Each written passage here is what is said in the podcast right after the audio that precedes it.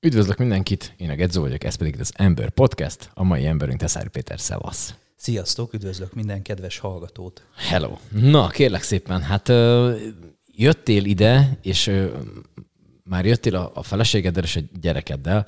Ezt, hogyha nekem valaki 20 évvel ezelőtt mondja, hogy egyszer találkozni fogunk, és jössz a gyereked, akkor így mondtam volna, hogy na jó, ez, ez kicsit erős lett volna egy hirtelenyivel.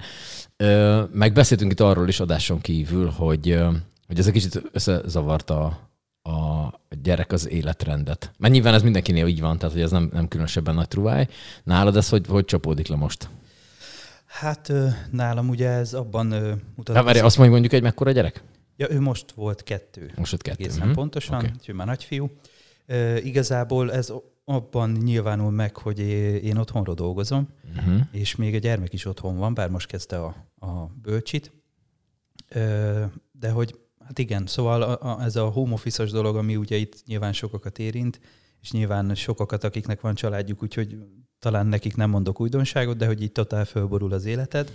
Én szeretek rendszerbe dolgozni, és úgy megtervezni, hogy mi fog történni egy adott napon, és ez szerintem egészen a gyermek ébredéséig működik, és onnantól, hogy keresztbe van húzva, ami eh, persze nem negatívumként élek meg, csak hogy, hogy ez ilyen kvázi gyakorlás, hogy mennyire tud az ember alkalmazkodni, vagy újra tervezni napközben, mert hiszen, hogyha meglát a gyermek, vagy együtt reggelizünk, vagy valami, akkor utána van, van egyből az, hogy apa, gyere játszunk, akkor egy kicsit nyilván muszáj együtt lenni, illetve anya, anya próbálja ezt tompítani, úgyhogy ő próbálja elterelni a figyelmét rólam, több-kevesebb sikerre, de alapvetően ez nem, nem gond, csak nyilván annyi, hogy így a munka egy kicsit fragmentálódik abban a tekintetben, hogy amit beterveztél X intervallumra időben, az, az így teljesen szétszóródik egész napra, és akkor próbálod magad utolérni. Úgyhogy ez a, ez a napi 8 órás dolog, mondjuk, hogyha, hogyha így szigorúan venném, hogy otthonról annyit fogok dolgozni, az, az így totál nem működik.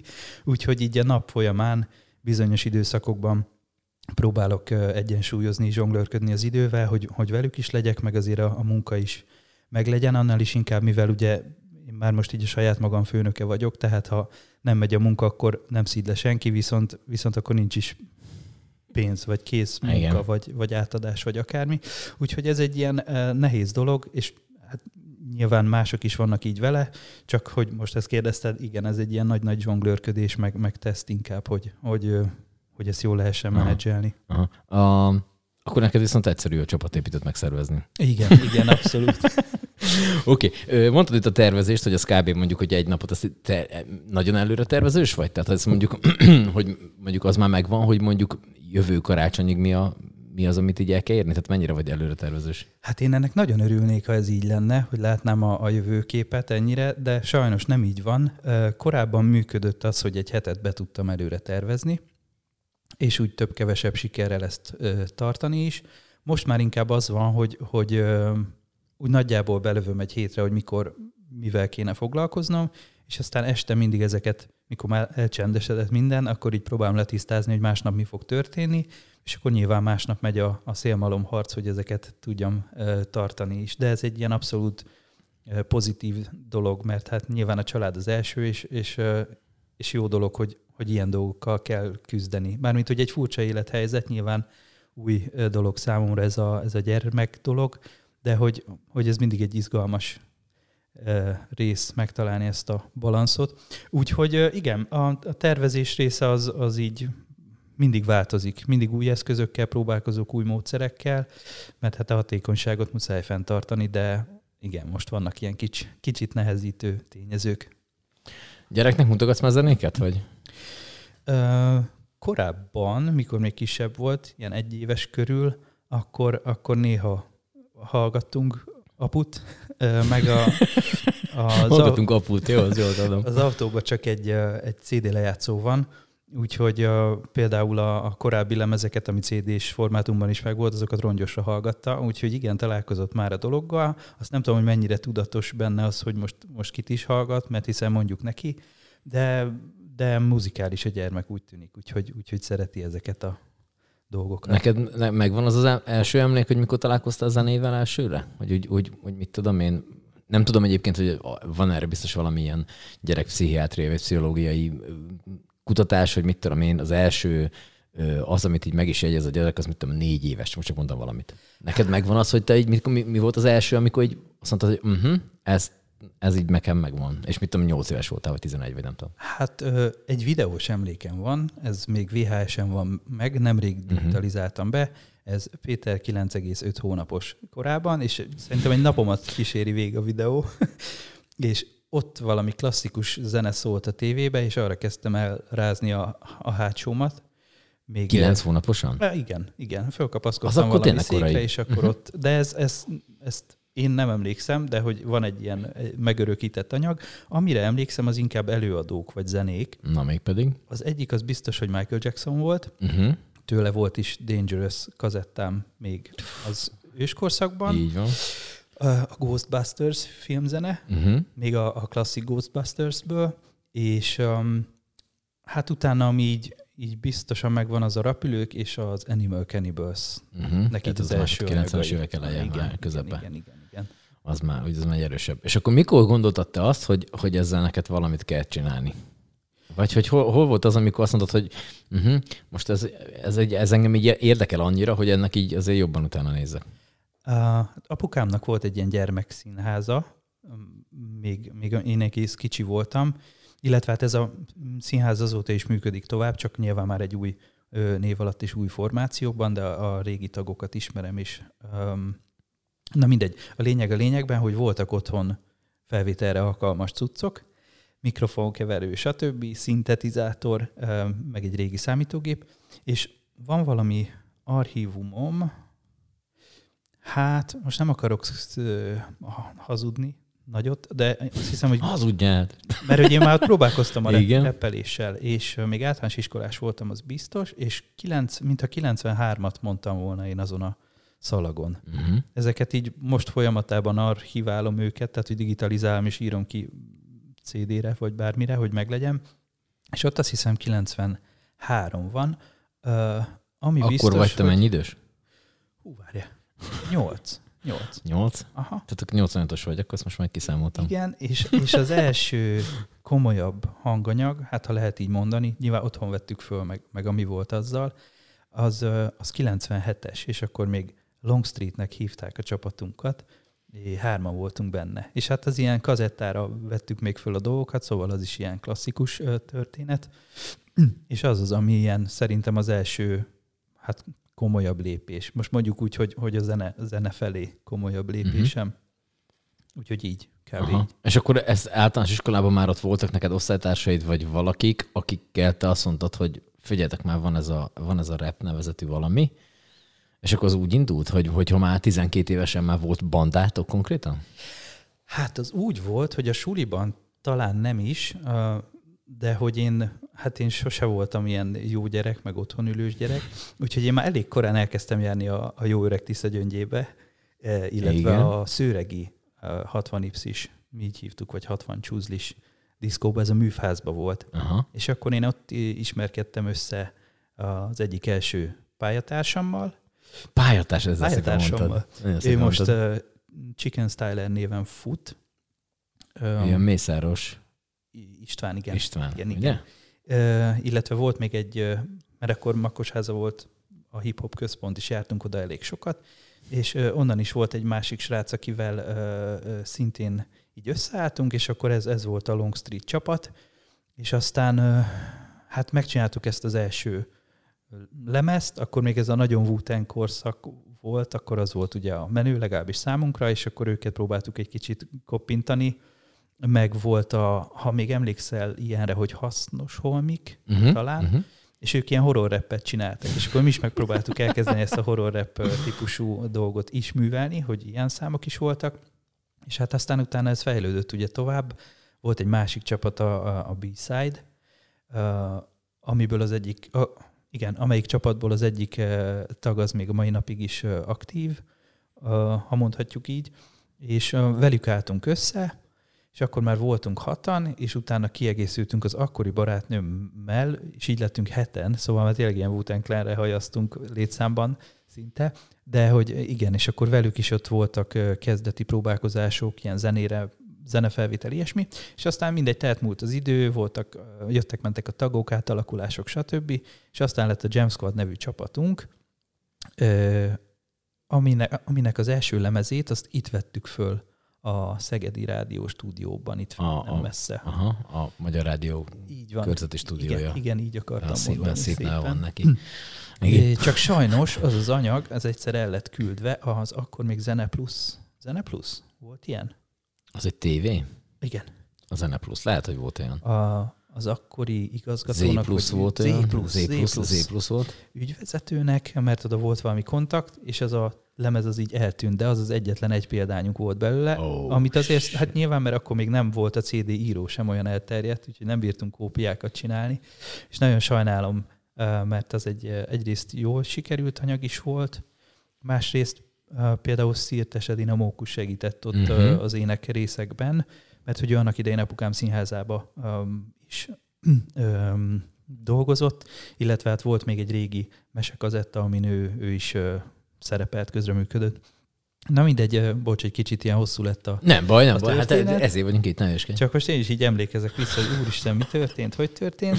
De akkor az lehet, hogy olyan lesz, mint a, a minek Wutangnek van egy ilyen kiadott, hogy egyetlen egy darabot adtak ki belőle, vagy valami, és mi van valamilyen sztori, most nem biztos, hogy a Wutang ezt azt lehet, hogy keverem, hogy egyetlen egy CD-t adtak ki belőle, semmi más, és valami egy ember megvette valahol, és az ott van nála, de hogy így nem adták ki sehol, tehát hogy ezt nem lehet föl, tehát nem rakták fel netre, tehát nem lehet sehol meghallgatni, hanem egy darab CD-n egy darab faszinak megvan, és ez valami horribilis lóvé adták. Nem, nem, nem biztos, hogy utánk nem volt, nem tudom. Szóval lehet, hogy ez is egyszer csak már előkerül, és valami ilyen írgalmatlan, ilyen, ilyen csitrilliárdokat fog érni, és, és ezért annyira ilyen underground, hogy annál már nincs underground. Hát annak én nagyon örülnék, meg hát hogyha előkerülne, mert ez gondolom valami, vagy valami raktárba van, vagy valami kukába landolt már akkor, a fene tudja, de hogy az egy ilyen tök jó emlék lenne, meg az hiányzik a, a saját gyűjteményemből, mert így, hogy most már telik az idő, úgy értve, hogy nem is tudom, valamelyik nap számolgattam, és már nem is emlékszem, hogy hány, hány éve foglalkozok zenével, néha komolyabban, néha kevésbé,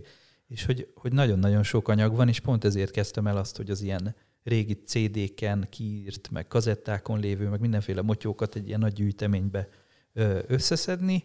Nem is azért, hogy azzal kezdenék bármi, csak hogy legalább nekem meg legyen, nem uh-huh. tudom, időskorban osztalgiázni, vagy ilyesmi, meg hát egyébként ötleteket lehet belőle ö, nyerni, hogy, hogy miről lehetne mondjuk dalt csinálni, vagy mit csináltam meg régen, amit most sokkal jobban lehetne, vagy, vagy ilyesmi. Szóval, hogy uh-huh. próbálom ezeket össze, össze... De ez egyébként ilyen gyűjtögetős vagy? Tehát, hogy ezzel mindenféle ilyen dolgokat elraksz? Ö, hát még jó, hogy a feleségem nincs itt, mert most biztos bólogatna, meg forgatná a szemét. De um, hát alapvetően én úgy szoktam, hogy kicsit szentimentális vagyok, szóval uh-huh. vannak, van otthon még egy szoba, amit tervezek majd így kiszelektálni, abban ilyen régi cuccok vannak, de köztük van egy rakás CD is, amit be kéne digizni, és akkor úgy, tehát hogy ne foglalja a helyet. Akkor vannak régi emlékek, még mint tudom, szülőktől, ilyesmi, és a, hát igen, ha lehet mondani, gyűjtögetős vagyok, de azért nem beteges módon, és az idő általában beigazolja azt is, hogy, hogy ezek a, a dolgok, amiket én elteszek, azok, azok azért szoktak kelleni. Uh-huh. Vagy amikor kidobom, akkor jut eszembe, hogy de hát én, vagy, és később kellene, akkor eszembe jut, hogy én ezt annak idején kidobtam, mert hogy úgyse kell, és mégis kell. Na mindegy, szóval... Érte, szóval van értelme annak, hogy ezeket egy elraktad. Igen, igen, okay. igen, igen. Ö, beszéltünk már itt ö, családról. Te egyke vagy? Neked van tesód? Ö, féltesóim vannak. Van egy nővérem, meg egy hugom. Uh-huh. Ö, és hát ők a, az ország más szegleteiben élnek, de tartjuk a kapcsolatot. A hugommal rendszeresen beszélek, nővéremmel ritkábban, bár ő elég elfoglalt, úgyhogy igen, így vagyunk hárman. Uh-huh.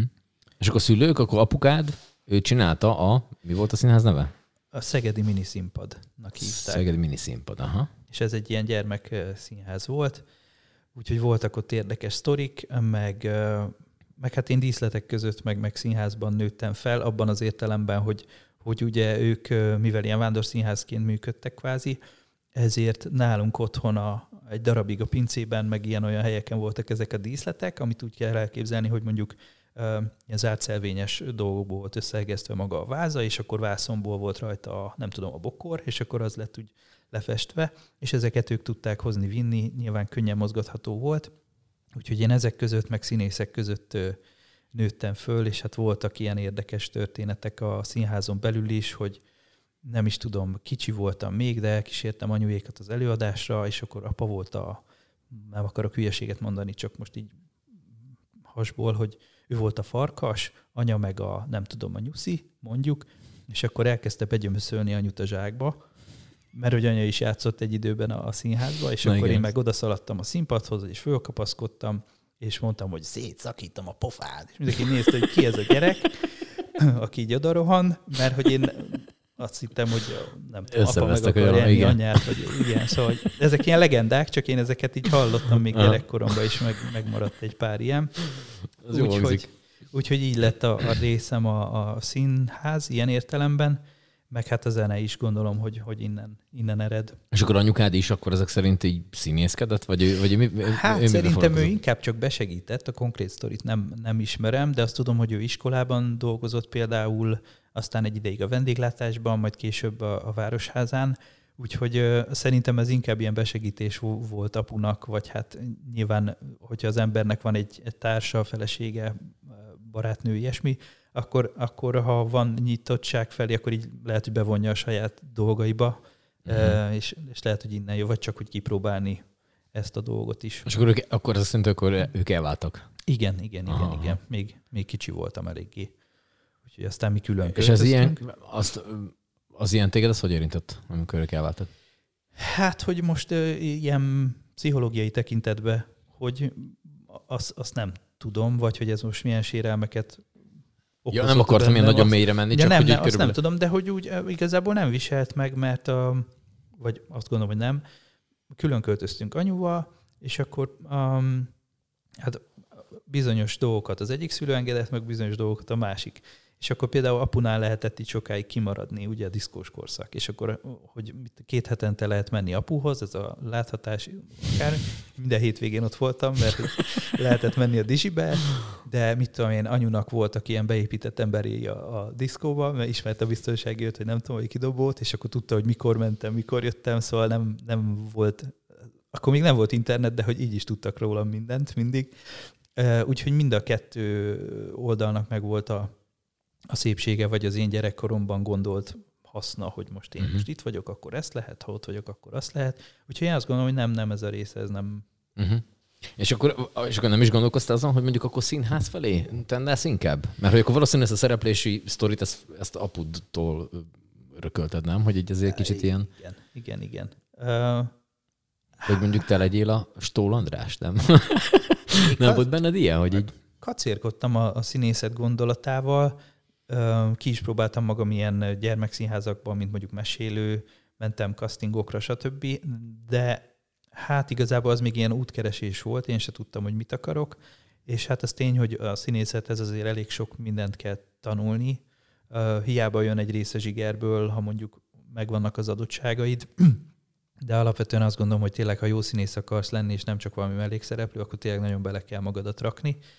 És hát a, a az élet útja úgy hozta, hogy én egy kicsit más felé orientálottam, és hát így megmaradt nekem a zene, mint ilyen önkifejezés, de hogy alapvetően igen, úgy alakult, hogy, hogy más irányba megyek, de, de dolgoztam is például a Szegedi Szabadtérinél, mint marketinges, és így színház közelében maradtam, és tök jó volt látni ezt a világot kívülről, belülről, mindenféle oldalról, és hát az is igazolta az, hogy ez egy milyen kemény világ, előadás előtt, alatt és után is, és um, hát nem tudom, én most már azért elég sok mindent csináltam életemben, és egy kicsit úgy érzem, hogy egy ilyen nyugisabb valami, valami volna, de mégis ott a késztetés a zenénél is, hogy, hogy csináljam, mert szeretem csinálni, jó dolog kiadni magadból, tök jó dolog alkotni, de azt gondolom, hogy én például már nem bírnám ezt a heti három buli, és akkor járni az országot hajnalba haza, meg mit, tehát, hogy jó, ha mondjuk ez olyan pénzkeresi, pénzkeresési lehetőséget is adna mellé, hogy, hogy akkor kvázi nem volna más dolgot, csak ezzel foglalkozni. Uh-huh. Úgy lehet, hogy érdekes volna, bár most már lehet, hogy a családomra inkább nem rónám ezt a terhet, hogy apa éjszaka úton van, reggel alszik, nem tudom, sokáig, mert tehát, hogy uh-huh. változnak a... Változik. Oké, okay, azt ö, ott mondtad, hogy első ilyenek, ez a, ez a, ez a repülők, Animal Cannibal, vagy ott Isten igazából Michael Jackson. Hogy jutottál el a wu lennig, amikor már mondtad, hogy már ott, ott már a csirkéjékkel már ott már ilyen wu voltatok erősen? Hát... Uh... Bocsánat, a csirkének ez egy, nekem, én a bátyjával osztálytársak voltunk, én csak azt onnan, onnan tudom, ja, ja, ja, ő. igen, igen, igen. Um, hát annak idején ugye a, az Animal Cannibals repülők vonallal egy kicsit megnyílt a, a hip-hop vonal, és akkor már elkezdtek beszivárogni ezek a, a este esti idősávban hip-hop műsorok, ilyen egyórás, és akkor külföldi klippek mentek, meg mit tudom én. Uh-huh. A Bravo-ban is volt ez a szöveg, két, két rap szöveget is betettek, igen, vagy legalább igen, az egyik rap szöveg volt, és akkor ott ilyen Ice-T, meg ilyeneket toltak. Coolio. Coolio, Gangsters Paradise szöveg magyar fordításban. Igen. Az isteni volt, imádtam. és akkor raktak bele pósztereket is. És hát nyilván onnan már jött ez az anyag befelé, illetve hát ugye mi, hát volt az acélbunker nevű varázslatos hely a Mars téren, igen, és ott igen. lehetett venni mindenféle Cypress Hill, Ice-T. Nekem most találtam meg az Ice-T is pólómat, szerintem az 25 éves biztos, hogy van, és még bírja. Tehát, hogy onnan jöttek ezek a pólós dolgok, akkor ugye, ahogy említettem, jártunk sokat például Makkosházára, és hát az mondhatom, hogy egy ilyen központi helye, vagy egy ilyen ikonikus helye a szegedi hip-hop életnek, és ott találkoztunk ugye az idősebb generációval, akik reppeltek, Déli Front, ASK, stb. És hát hatalmas hatása voltak ránk, hogy ők, ők hogy élnek ott, hogy mozognak, hogy beszélnek egymással, freestylozgatnak, akkor ott találkoztunk ugye a, a, a breaktáncosokkal, akik egyébként világbajnokok, a magyar breaktáncosok, a Suicide Lifestyle és, és a többiek, és hát mi el voltunk varázsolva teljesen, hogy ez mennyire klassz dolog, úgyhogy én is elkezdtem breaktáncolni, azt is csináltam egy két évig, a graffiti az nem, nem ment nekem sose, úgyhogy az, az kimaradt, és inkább ez a zene vonal, uh-huh. meg a mhm. tánc. Ö, és már én annyira elkanyarodtam, hogy a, ja igen, hogy honnan, honnan jött, hogy erre uh-huh. menjek tovább. Na hát igen, és innen jött az inspiráció az, a, a, azzal kapcsolatban, hogy én sose gondoltam, hogy mondjuk jól tudnék énekelni, de mindig, mindig érdekelt az éneklés is, meg egyébként maga a rap szövegelés is, hogy hogy kell a rímeket összerakni. És azt gondoltam, hogy egyrészt nagyon szerettem a, a repzenét, másrészt meg ebbe találtam meg azt, hogy, hogy ehhez azért, hogyha mondjuk éneket akarsz, akkor nem kell olyan nagyon hüdehaj, de énektudás. A rap az meg úgy, úgy el tud menni bárhogy, hogyha jó a flód, jó, jó egy kicsit az orgánumod, vagy elegendő hozzá, akkor ebből így klassz dolgokat lehet kihozni. Másrészt ugye a színház részről adott volt a zenecuccok, úgyhogy én ott elkezdtem zenéket írogatni, és mivel volt lehetőségem fölvenni, ezért én így otthon próbálkoztam autodidakta módon, és egyébként meg a, a zenei inspirációk onnan jöttek, hogy nyilván a, például a Suicide Lifestyle, akik jártak Amerikában is táncolni, és a többi, és a többi, tőlük tudtunk másolni. Ők voltak szerintem az ilyen elosztó központ, mindenféle külföldi zenéket, mert ugye akkor még nem volt internet olyan tekintetben, hogy nem voltak. Szerintem a Napster is akkor még így akkor indult talán, uh-huh. és tőlük bírtuk le, beszerezni az új csemegéket, és ezeket adtuk, vettük, másoltuk, rongyosra hallgattuk, tényleg, amikor már egy hullámzik a zene is a szalagon, mert annyiszor meghallgattad. Úgyhogy a zenei inspirációk azok pedig innen jöttek, hiszen akkor még, még csak ez az MTV is, vagy Viva TV és egy órás sáv volt, meg, meg ezek a kazettás adok-veszekek, ahonnan be lehetett őket szerezni. És akkor innen kaptuk, hogy nyilván azt, amit ők már megszűrtek kintről, hozzánk az csapódott le, amit ők, ők jónak gondoltak. Úgyhogy így, így fejlődtünk mi zeneileg fejben. És akkor, a, és akkor azt már, hogy oda, elugrottunk oda, hogy Makkosházan ott már volt, a, volt az őrület, de hogy előtte te hogy találkoztál mondjuk a csirkével? Vagy tehát, hogy, hogy, hogy, hogy találtatok egymásra, mint tehát, hogy azt nézted ki, mert a Saidnak van egy ilyen híres sztoria, hogy, hogy úgy találkozott a, a segíts, kezdett félnek a másik tagja. Oké, okay, igen. Nagyon reggel van. Oké, okay. lényegtelen. Závoda és akkor Péter, Závoda Péter, így van, és akkor ö, úgy találkoztak, hogy egy, egy ilyen klubba ö, ott állt a, állat, és nagyon valamit motyogott így magában, közben nagyon bólogatott valami hasonló ruhában, mint a Said. És akkor így oda ment hozzá, és akkor megkérdezte, hogy te mit csinálsz, hogy hogy, és akkor így ők így tehát, hogy te is azt látod, hogy volt valakin túlpekes póló, és akkor, és akkor a, a, ő talán az lehet, akivel így lehet ezt így csinálni? E, igen, én azt gondolom, hogy valami hasonlót lehetett az tört, a történet. A konkrét sztorira már nem emlékszem, csak hogy ebben a, az ominózus diszkóban ismerkedtünk össze, ha jól emlékszem Ez a Rádó nevezetű volt, nem? Nem, a az Rádó, nem a Rádó Rádó volt? is volt, de ez, ez a műfázban volt. Ez Ez, a ott a műfázas volt. templom környékén van egy Igen, műfáz. igen, tudom. És Mhm. uh, azt tudom, hogy ő, hogy ő már ott akkor rajzolgatott, ilyen graffitiket, és akkor én is, de mi csak így papíron rajzoltuk, meg, meg próbáltuk, és valahol azt hiszem, hogy ez volt a közös nevező, ha jól emlékszem, de mondom, nem akarok marhaságot mondani, de igen, úgy volt, volt közös hang, és akkor utána jött ez, hogy, hogy repzene, és akkor ezt lehetne csinálni is, és végül is így, így álltunk össze. Valami ilyesmi sztori lehetett, Aha. mint az újoncékkal, igen. Újonc, köszönöm szépen. Közben meg, közben meg nehezen Leírt a ráj. Meglettünk a kezdet fél másik emberével is kapcsolatban. Ö, ugorjunk el innen most egy kicsit a zenétől. Oké. Ö, közben te ilyen webfejlesztésekkel is foglalkozol. Az hogy jött? Tehát hogy jött az, hogy te ilyen, ilyen interneten csinálsz dolgokat, amik Hát weblap és barátai? igazából valahol ez is köthető a zenéhez, már csak, hogy így egymásba Mhm, szőjük mhm. a szálakat a, a Minden podcast összefügg. Igen, alatt. Igen. Tulajdonképpen ugye a, én éltem kint uh, Stockholmban egy évet, és uh, hát ott az egyetlen kapcsolatom a, az anyaországgal az, a, az az internet volt, akkor már azért volt olyan uh, cipőben a dolog, hogy nem Na várjál, akkor itt e-maileket kanyarodjunk el egy mellékszára. Hogy kerültél te oda? Hát, ö, hát az úgy volt. az úgy történt, hogy ö, én ugye elég korán árva lettem, és ö, a magyar törvények szerint, ha te még nem töltötted be a 16-ot, akkor ha nincsenek szüleid, akkor téged gyámság alá kell helyezni. Legalábbis ez akkor még úgy volt. És mindegy, hát ott voltak mindenféle konfliktusos helyzeteim. A lényeg a lényegben, hogy a nagynéném vállalta a gyámságomat, viszont ő Svédországba él. És hogy akkor ez volt a mondás, hogy akkor én kimegyek hozzá, és ott csinálom a sulit, majd, hogyha 16 leszek, akkor én visszajövök, és megváltom a világot.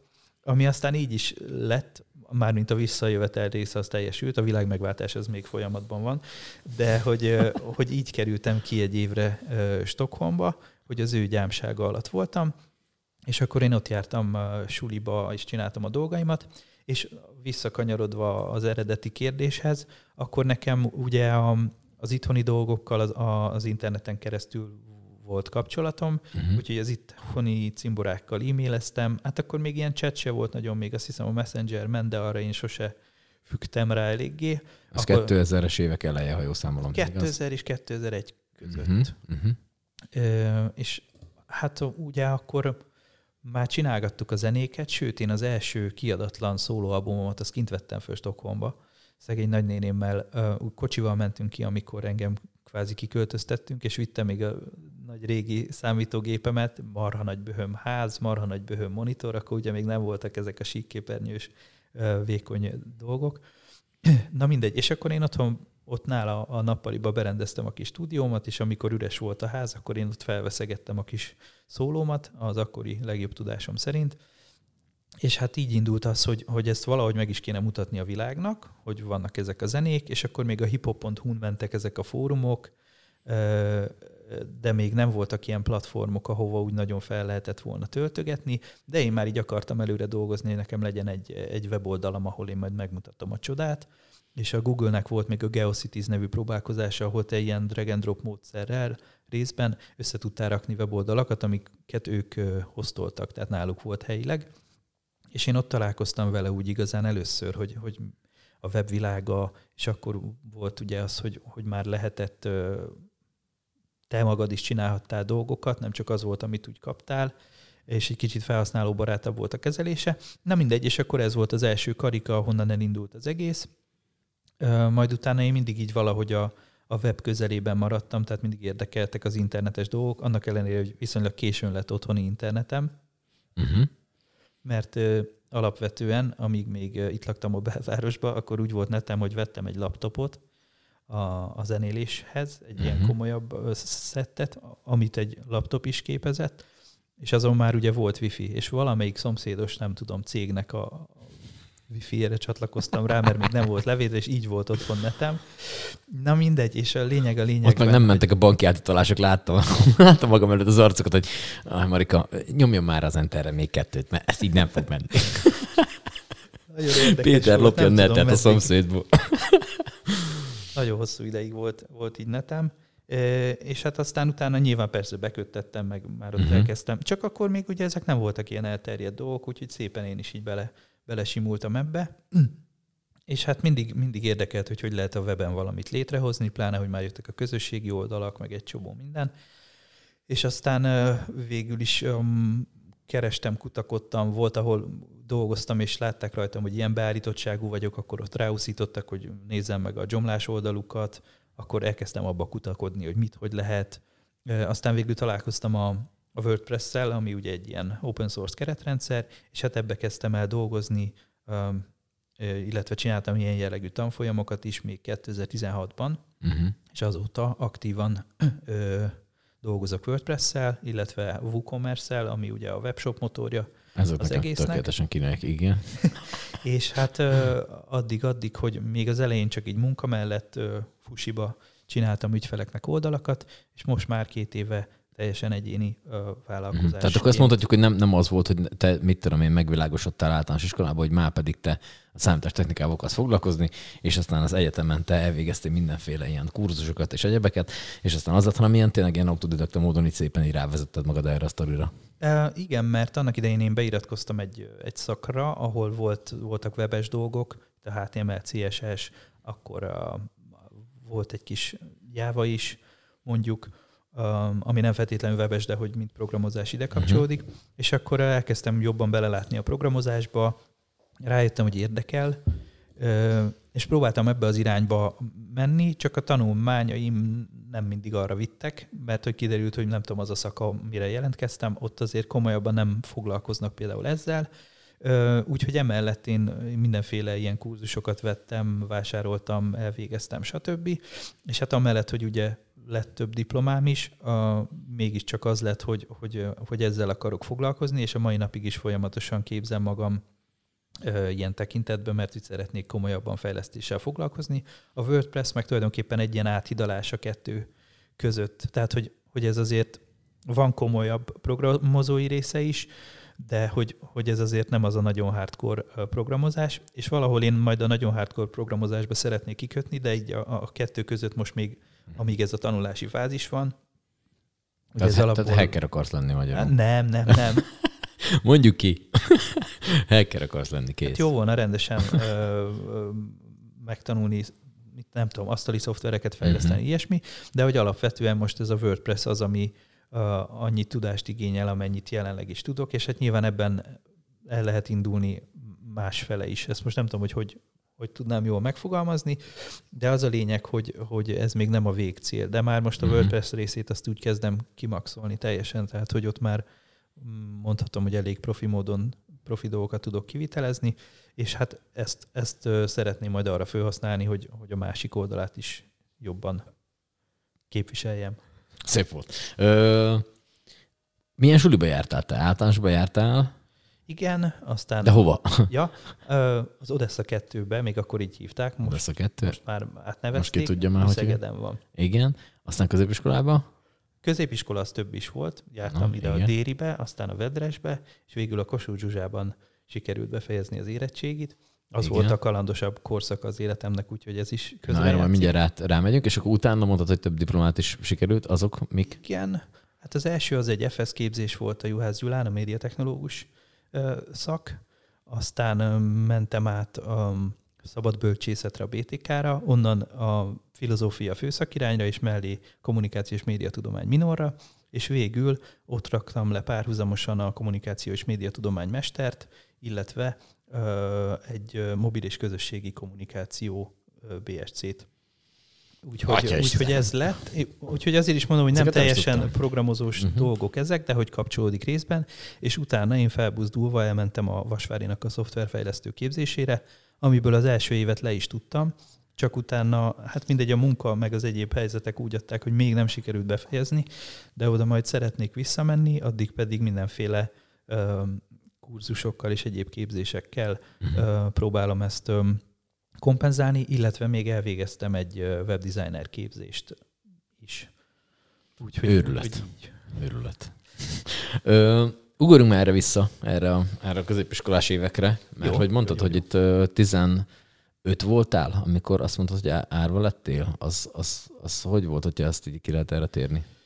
Hát 98-ban halt meg az apukám, uh-huh. aztán 99-ben a, az anyukám, 2000-ben pedig a nagymamám, és akkor így volt, hogy, hogy uh, utána én apunak, apunak, anyunak az élettársával maradtam, de ott nem volt felhőtlen a kapcsolat, úgyhogy ezért is beszéltem a nagynénivel, hogy, uh-huh. hogy esetleg megoldható-e, és ő nagyon kedves módon bevállalta, és, és kibírta azt az egy évet velem.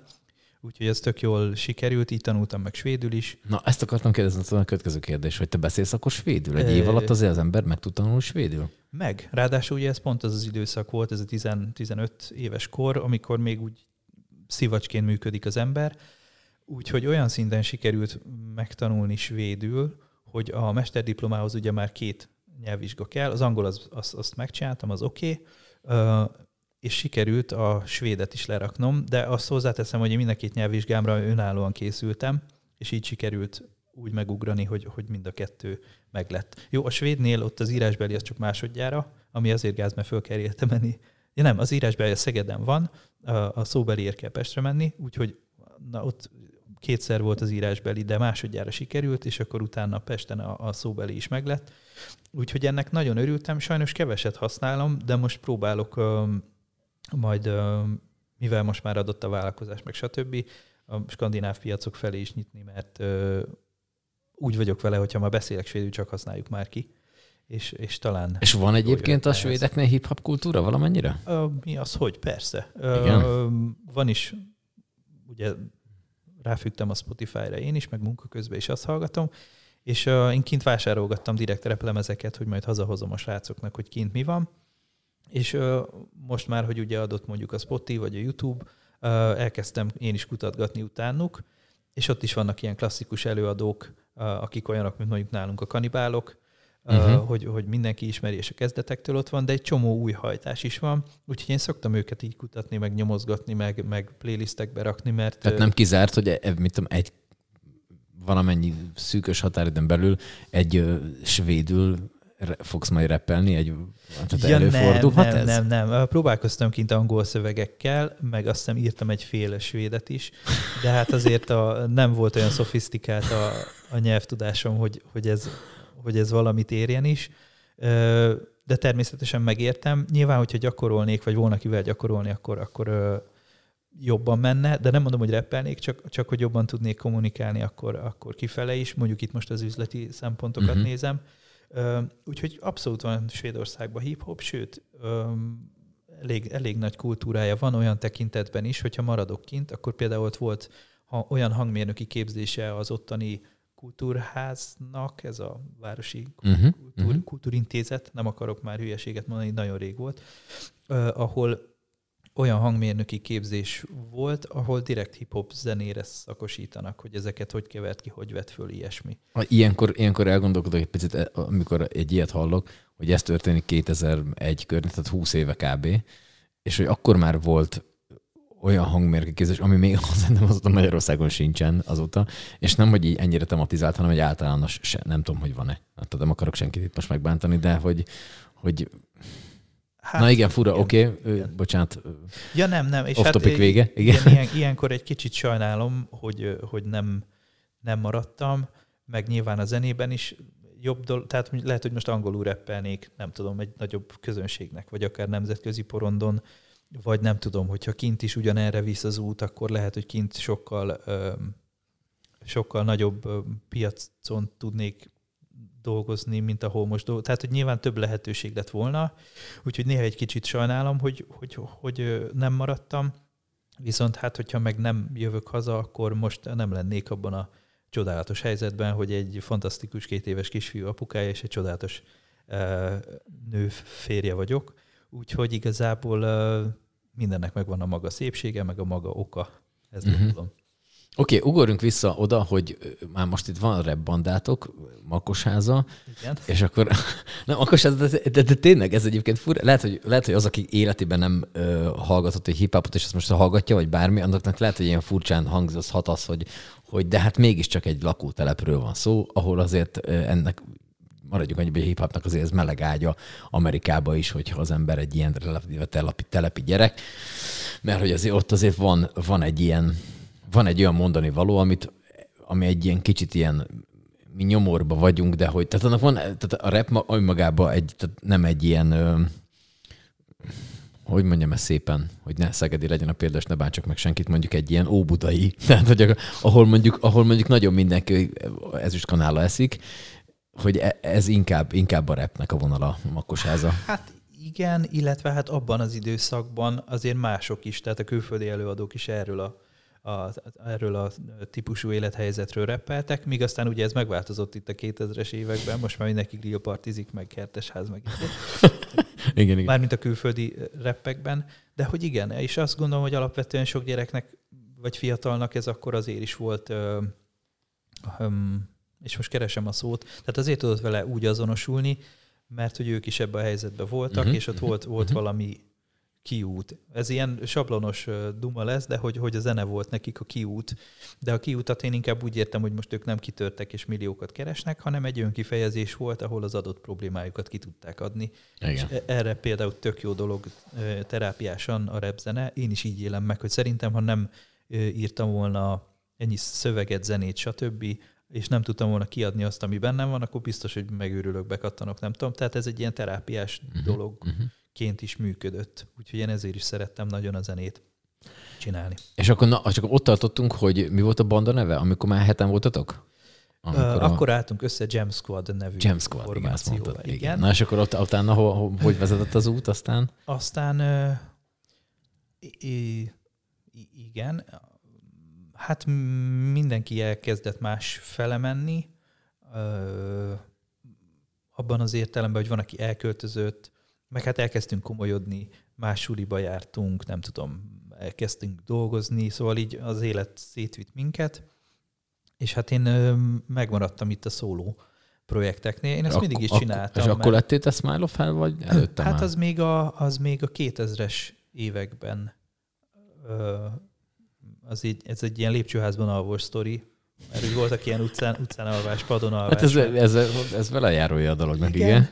És hát ott az egyik lépcsőházban kínlottam valamelyik hajnalban, és akkor már csak így röhögtem az egészen, hogy milyen szitukba vagyok, és, és onnan jött ez a pokol mosolya történet, mm-hmm. vagyis a Smile of Hell, és akkor én elkezdtem tudatosan e, e, ebben ebben nyomulni, ebben az image-ben vagy brandben, és így kezdtem el a zenéket csinálni, és hát a szóló az nálam mindig is egy aktív vonal volt, mert ott, ott gondoltam azt, hogy teljes zenei szabadság, azt akkor veszem föl, amit ak- amikor akarom, olyan lesz a zene, amilyet akarok, olyan lesz a szöveg is, meg minden, és én aktívan, mivel sokat voltam így egyedül, tekintve, hogy egyedül éltem, ezért én nem tudom, éjszakánként zenéket raktam össze, és akkor ebből született az, hogy már, már öt, öt szóló lemez meg is van, és mellette persze aktívan mindenféle éppen aktuális formációkkal csináltam minden mást.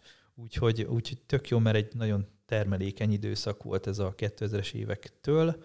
Aztán egy kicsit úgy meg, meg, megállt a dolog, szerintem olyan 2010 körül, de addig egy ilyen folyamatos zenei őrület volt az egész, úgyhogy az nagyon klassz volt.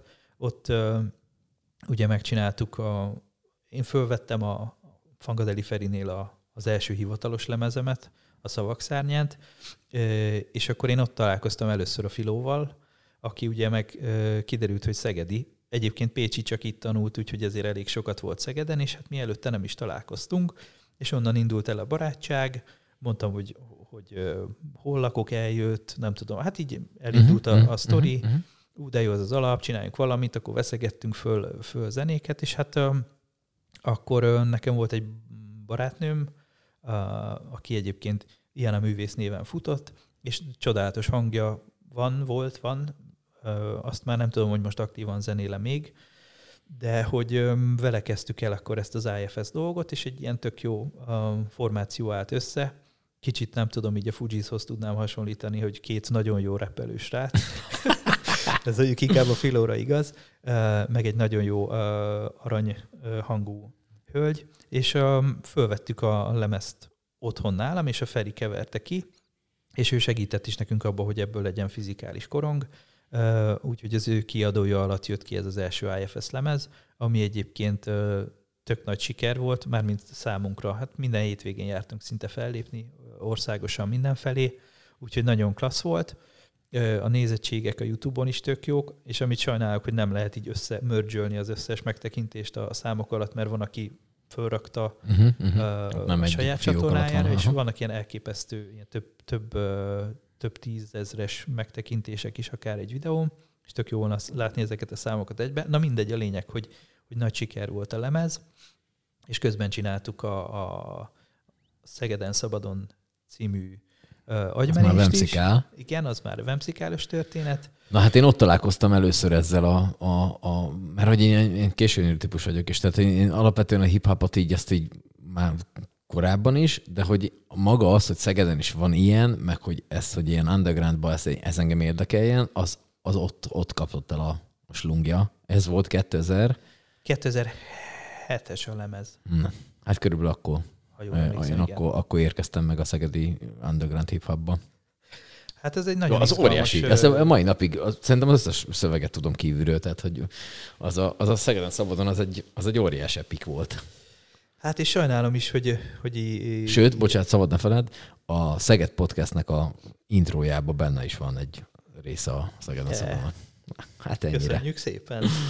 Üm, igen, az, az nem is tudom. Azt hiszem, hogy egy talán borfesztivális történet volt, a fene tudja. A lényeg, hogy a vemszikálosokkal beszélgettünk, hogy kéne, kéne valami ilyen, valamit csinálni.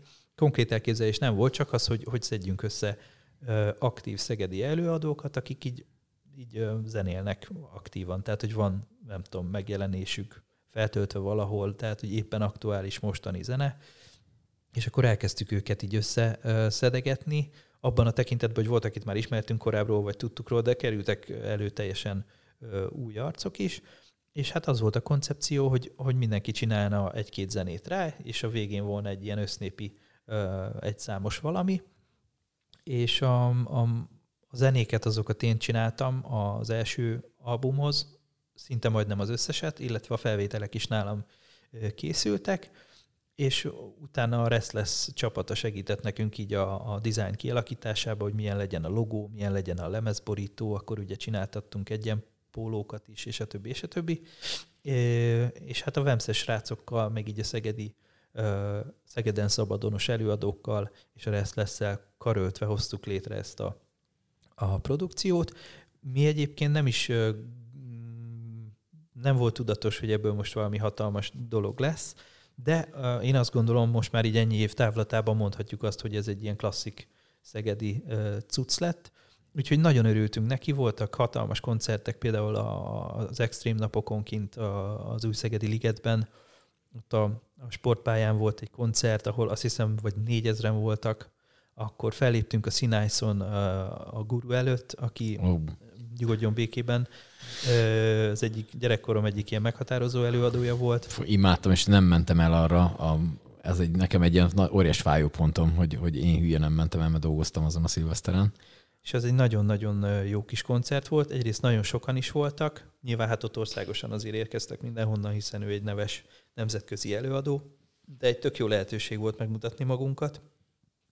És hát az első lemez az, az abszolút nagyon szuperül sikerült, azt gondolom. Aztán a másodiknál már egy kicsit más volt a helyzet, ott, ott már nem is a Vemsziká vitte tovább a dolgot, és hát ott már az előadók saját producereket hoztak, nem tudom, ott már az előző lemez sikerei kapcsán volt lehetőség elmenni más stúdiókba, szóval nem minden nálam lett fölvéve.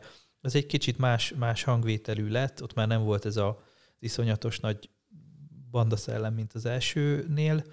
Ö, és hát ott voltak mindenféle belső konfliktusok is, ami előrevetítette azt, hogy, hogy sajnos a harmadik az, az már valószínűleg nem, nem fog elkészülni, amit egy kicsit sajnálok, mert egy tök jó lezárás lett volna mondjuk egy harmadik, és akkor utána átadhatnánk az újaknak a stafétát, vagy már őket is megjelentetni, ezen is vinni tovább az egész uh-huh. brandet, de hogy egy nagyon-nagyon szép emlék, én azt gondolom, hogy mindenki másnak is az, aki részt vett ebben, így vagy úgy, hogy ez egy tök jó korszak volt. Itt Szegeden egyrészt hip-hop életem belül is, és, és hát, hát nekünk meg aztán különösen.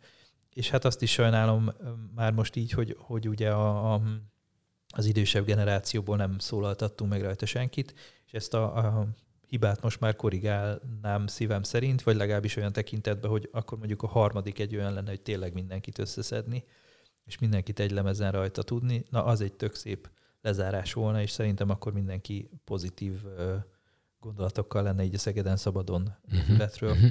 Uh-huh. hogy áll most a, te nyomon követel a szegedi underground hip-hopot? Hogy ez, hogy ez most hogy áll? Vannak új arcok, mi történik? Vannak egyáltalán olyan hely Szegeden, ahol ők össze tudnak jönni? Vannak új arcok, bár most itt a, a Covid kapcsán én azt gondolom, hogy mindenki egy kicsit bezáródott, és kicsit nincs élet. Egyébként Szegeddel az volt a baj, hogy régen voltak hip de ez most már egyre jobban kiszorult, és nagyon-nagyon kevés uh, alkalom van arra, hogy, hogy uh, az éppen aktuális előadók így fizikálisan is megmutassák magukat közönség előtt. Szóval azt gondolom, hogy most ez az időszak egy kicsit, és lehet, hogy hülyeséget mondok, én csak ezt látom, hogy most ez egy kicsit inkább az internet reppelésről szól, hogy mindenki uh-huh. ott tud és próbál érvényesülni. Sajnos az ilyen élő fizikális bulik elmaradtak, illetve hát az a generáció, amiben én is voltam, ők már úgy felnőttek, és hát mindenkinél most már egy kicsit Fura, más lett igen. a prioritás, család és a többi karrierépítés. Uh-huh, uh-huh. Úgyhogy igen, valami löket kéne még a dolognak megint, mert biztos, hogy vannak új előadók, csak így, hogy, hogy nincsenek se bulik, se semmi, így valószínű, hogy még kevesebb lehetőséget kapnak arra, hogy megmutassák magukat. Az internet az meg sajnos ugye egy nagyon nagy gyűjtő, ott ott megfelelő promóció nélkül el, elveszik a sűjesztőben a, a, a produkció. A, az, hogy, az, hogy az ember ilyen underground rapper, az ez nekem mindig is egy ilyen nagy kérdés volt, hogy, hogy ő Isten igazából szeret és akar underground rapper lenni, vagy ő Isten igazából ezt próbálja meg nagyobb közönségnek, tehát valahol félúton a mainstream, ami, ami itt mondjuk most egy halott pénz, az mondjuk már nem hip-hopnak nevezném én, de mindegy, lényegtelen, hogy, hogy egy ilyen nagyon ö, széles körbe megmutatni azt, amit te tudsz, vagy inkább az van, hogy oké, okay, akkor azt értse az, akinek te azt mondod, és akkor inkább akkor legyek underground, vagy, vagy ez az emberek egy ilyen fájópont, hogy nem lett ő a halott pénz. Most csak nem akarom a marsakovikat piszkálni ezzel, de hogy ez, ez ilyen, te szerettél volna ilyen híres magyar rapper lenni? Az emberben van egy ilyen, vagy csak inkább az van, hogy, hogy én ezt így elmondom, és akkor majd az, hogy ha, ha értő közönséget talál, akkor nekem már tök elég. Hát ez egy nagyon nehéz kérdés, és én csak szubjektív véleményt vagy tapasztalatot uh-huh. tudok mondani. Én amikor ezt elkezdtem, akkor nyilván ment ez az önkifejezés része, és amikor láttam, hogy ez így jól megy, vagy kapok pozitív visszajelzést, akkor gondoltam, hogy ebből lehetne több is, és hogy jaj, milyen jó volna egyszer valami hatalmas közönségnek nyomni a szöveget. És én mindig is egy kicsit ilyen, szerettem a dallamosabb, hallgathatóbb, befogadhatóbb zenét, nem ezt a csőugé hangzást, és engem mindig lehúrogtak, hogy jaj, ne csináljunk már ilyen nyávogós, meg most minek az a zongora bele, meg izé, mentek ezek a, a dolgok a, a háttérből, hogy ne így legyen. De azt kell, hogy lássam, hogy, hogy most meg már mindenki, aki be van futva, ezt csinálja, ezeket a dallamos zongorás éneklős cuccokat. Mm-hmm ami egyébként nekem feküdt is, nem volt vele bajom, de azt gondolom, hogy ha, ha te be akarsz futni, nyilván azt el lehet érni nagyon-nagyon sok munkával, és az a baj, hogy nagyon-nagyon idomulni kell akkor uh, más feltételekhez. Például nem tudom, más, más típusú szövegeket kell írnod, esetleg olyan tematikájú szöveg, nyilván a szerelmes számok azok örökzöldek mindig, de ha te mondjuk nem tudom, a az X lakótelepről jössz a legnagyobb gettóból, akkor nyilván ezek a szerelmes dolgok, ezek nem elégítik ki a te önkifejezési vágyadat. Szóval csak azt akarom mondani, hogy nyilván el lehet érni dolgokat, de ahhoz, ahhoz neked nagyon sokat kell kivenned abból, ami a te eredeti koncepciód volt, és ezeket tök átformálni.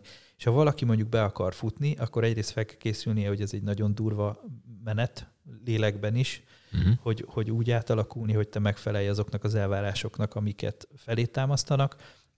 Fel kell adnod az összes olyan elvedet, amitől te valamennyire eredetinek számítottál, uh-huh. vagy önálló gondolataid voltak. Um, azt is figyelembe kell venni, hogy onnantól te aláírtál egy szerződést, és neked gyártanod kell. Tehát, hogy ott, ott teljesítménybérezés van ebből uh-huh. a mhm. szempontból. Meg hát azért én koncerteztem viszonylag sokat, és, és ez a jönni-menni állandóan, ez nagyon-nagyon ki tudja venni az embert, hogy nem tudom, este a kocsiba be, akkor ott letolni egy sót. Nyilván azért ez az elég fárasztó is tud lenni, de van, hogy egy este kettő, nekünk is volt olyan, akkor másnap megint, de közben csinálj új dalokat, de közben interjúra menni, de közben nem tudom. Tehát, hogy, hogy van egy csomó, csomó árnyoldala is, amit nagyon sokan nem látnak, Ö, és aki, aki viszont inkább az önkifejezésre akar menni, az valószínűleg nem tud más csinálni, mint underground marad, és annak a kis szűk körnek reppel, akinek, akinek ő, aki az ő produkciójára kíváncsi. Tehát ez a baj a reppel, meg úgy, én azt gondolom, hogy általában mindenféle zenei produkcióval, hogy, hogy ott most vagy eladod magad, ilyen tekintetben, ahogy azt az előbb elmondtam, vagy megmaradsz a kis szűk körödnek, viszont akkor teljes zenei szabadságod van, hogy mikor adod ki, mit adsz ki, és hogyan adod ki. Uh-huh. Meg nyilván akkor a költség része is rád hárul, hiszen nem támogatnak meg producerek, szponzorok, ilyesmi. Aha.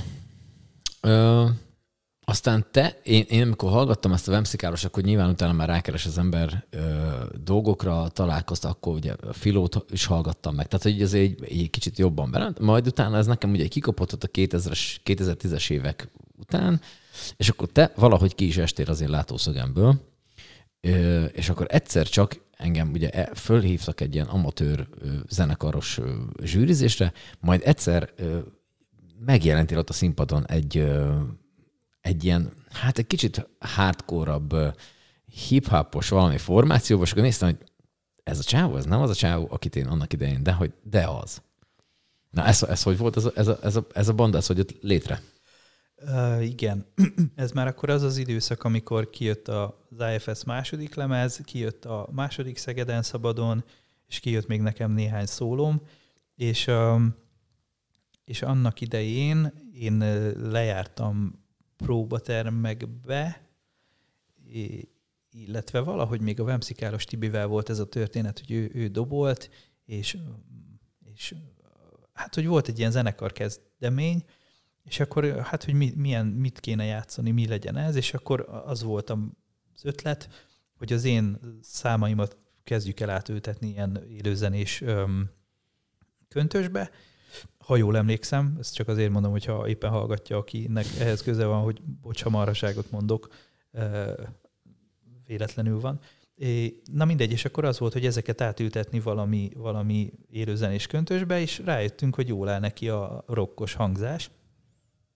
És hát nyilván itt az ilyen limbiszkites, Linkin Parkos és egyéb példákból azért volt egy ilyen vonal, hogy, hogy mégis mer, merre lehetne ezt mozdítani, és akkor itt már ugye helyet, helyet kaphat az ének, a rap, meg egy csomó minden, abszolút improvizatív zenét is lehet ebből csinálni, úgyhogy, úgyhogy elkezdtünk ezen dolgozni, és hát utána a dobos, dobosunk, ugye a Tibi az már nem dobolt velünk, hanem, hanem egy Szabolcs nevű, Szabi nevű srác jött, mint dobos, és az ő unokatesója, aki egyébként a KTS Neflim, ő is így csatlakozott a csapathoz, mert hogy ő is reppel, és kiderült, hogy ő régen nagyon szerette a zenéimet, most nem tudom már, hogy van vele, de hogy akkor, akkor így szerette, és hogy tökörült, hogy együtt zenélünk, és ő is ott elkezdett ráreppelgetni éppen a dalokra, és így szép lassan összeállt a, a, a csapat, és így alakult meg a Yellow Sunset FCF, amit nem én találtam ki, ezt a, azt hiszem, hogy az egyik az biztos, hogy a basszusgitárosunk aki Gatya névre hallgat, ő volt az egyik elkövető ebben, mert hogy ittak valami fantát, és azon az egyik összetevő ez volt, mert hogy ez egy valami kémiai színező anyag, na mindegy, és hogy innen jött a Yellow Sunset, és um, hát elkezdtük ezeket a számokat így összerakosgatni, ugye próbálgattunk itt-ott mindenféle próbatermekbe, és, és, és szép lassan összeállt egy, egy ilyen egy lemezes cucc, és hát az volt, hogy hogy megláttuk ezt a felhívást, már nem is tudom, hogy ki látta meg közülünk, azért is mondom, hogy nem akarok konkrétumokat uh-huh. mondani, mert biztos, hogy baromság lesz, és hát nevezzünk be, nevezzünk be, persze, nevezzünk be. És akkor beneveztünk, elmentünk, és hát nagyon izgultunk, mert hogy hogy nem tudtuk, hogy most jó-e, amit csinálunk, mert nyilván addig csak mi hallgatgattuk, vagy akit itt sikerült berángatni a próbaterembe,